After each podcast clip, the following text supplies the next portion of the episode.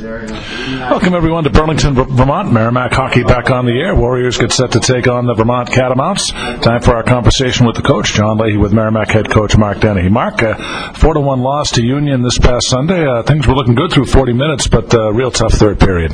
Uh, you know what? I thought we did some good things um, throughout the weekend, and and then some things we need to work on for sure. Um, you know, in, in, we went back and, and got back from Vermont uh, probably around 10, 10.30, and I'd already broken the film down, and we watched a number of plays. Um, you know, we're up one nothing, and we end up getting a breakaway and get no shot on net. Um, it's one to one, and we walk out of the corner. We're by ourselves. We miss the net. Uh, that very easily could have. I mean, as I said, and, and this isn't taking anything away from Union, um, we lost that game more than they won it. So it's a good learning uh, experience for our guys. They're a good team. Uh, we went toe to toe with them, and um, you know, it got a little bit. The, the, the third, fourth goal, you know, we're pressing. Those things are going to happen. The second goal was a killer. Uh, we've got to learn from that. Well, Mark, uh, the turning point I felt was the cluster of penalties the Union was able to take advantage of. Uh, you and I have talked about that in the past. Uh, that can really tilt the momentum, and uh, that seemed to be the case. Well, you've got to deal with it. I mean, that's there's no, you know, we we don't, we may look at them and disagree, or, um, you know, refereeing did not lose that game for us. Um, we've got to handle those situations a little bit better. Uh, but still, uh, you know, we're, we're killing a five on three in the third. Guy comes out of the box, we get a breakaway. It's more about taking care of and taking advantage of what, what opportunities we have, and we had plenty. So uh, we, we we didn't have to look too much further than ourselves this weekend, uh, this week in practice. And again, that's not taking anything away from we had a pretty good weekend. I mean, we played well for large stretches. Uh, I think sometimes we can get fooled by results, either good or bad. There are games that we play in that that we win, and it's very easy to think that the, the entire game went our way when that wasn't the case. Um, I'd say the same thing about both games last weekend. We could have won either one of those games. Keep putting ourselves in those positions, and good things will happen. Well, Mark, uh, one of the themes you discussed after the game uh, was getting bodies to the net, uh, being more consistent with that. Uh, was that uh, a focus in practice this week?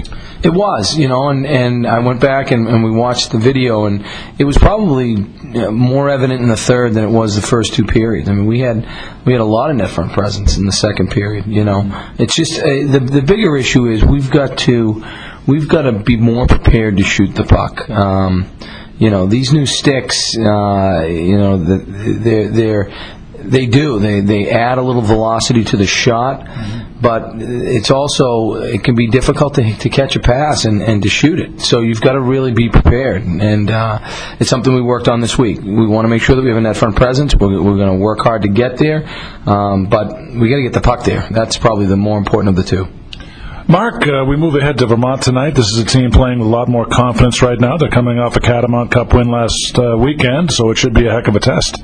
Yeah, no, they they're rolling. They've they've played pretty well. You know, big tie at Providence, down two goals. Um, you know, they they're they've worked quite a bit on on changing what uh, the last two seasons, you know, wasn't necessarily the type of winning culture that Kevin had instituted when he first got here. Um, you know, and, and you're constantly looking to cultivate that. Um, so they're they're playing pretty well. You know what? Um, I heard uh, Jordan Hayward interviewed uh, the other day, and I think he really uh, put it into perspective. Uh, we're not happy uh, with a tie and a loss last weekend, but we're not frustrated either. Uh, we, are pretty comfortable with where we are right now, uh, and, and now it's a matter of us coming out and playing hard, and uh, I think it's going to be a close game.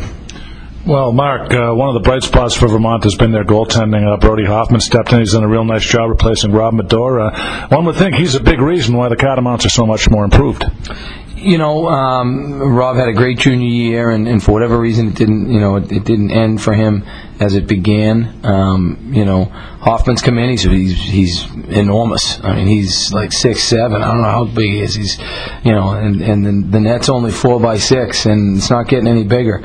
Um, he does a real good job of of blocking. Uh, of, of, of filling the net. Um, you know, the, it's harder and harder to, to, to, find pucks with all the, the bodies.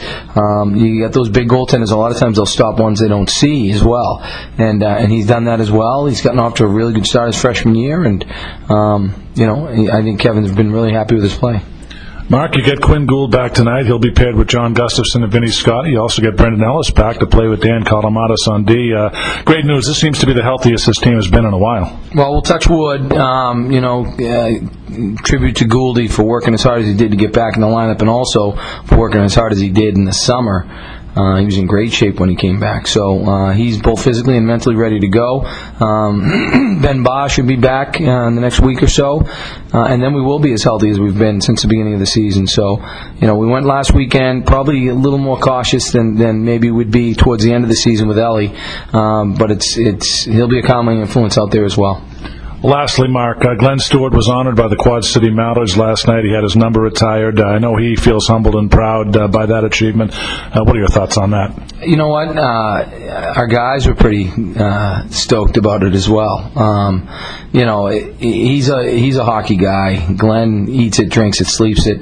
Um, not only as a player, which is evidenced by his induction into their Hall of Fame, but also as a coach. I mean, he's watching hockey constantly, talking hockey. Um, you know, we we knew day one that he was a special coach and he was going to have an impact on this program. Uh, so we're glad for him, proud of him, um, you know, and, and uh, sort of the end of his playing career, and, and uh, I'm sure there'll be accolades on the coaching front as well.